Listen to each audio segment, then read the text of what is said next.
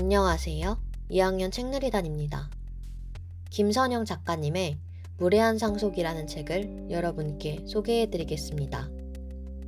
어느 날 갑자기 할머니는 연서의 곁을 떠납니다. 아무런 예고도 징조도 없이. 할머니의 시신을 바라보며 연서는 따뜻한 자신의 삶과 차가운 할머니의 죽음을 보고 삶과 죽음이 이렇게도 멀었던 건가 라는 생각을 하게 됩니다.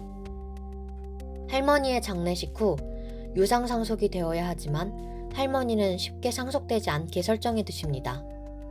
그 많은 재산을 꼭꼭 숨겨두고 연서에게 까다로운 미션을 남기신 겁니다. 게다가 그 미션을 통과하지 못하면 상속을 못 받게 되어 있습니다. 울며 겨자 먹기로 미션에 응하게 된 연서는 미션을 통해 그동안 보지 못했던 걸 보게 됩니다.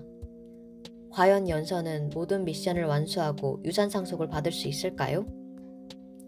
이 책은 떠난 사람은 남은 사람에게 뭘 남기고 싶어 했을까? 라는 질문으로 쓰여진 책이라고 합니다. 이 질문을 기억하시고 책을 읽을 때 할머니는 과연 연서에게 무엇을 남기고 싶었을까? 라는 식으로 대입해보시면 더 즐겁고 유익하게 읽으실 수 있습니다. 지금까지 들어주셔서 감사합니다.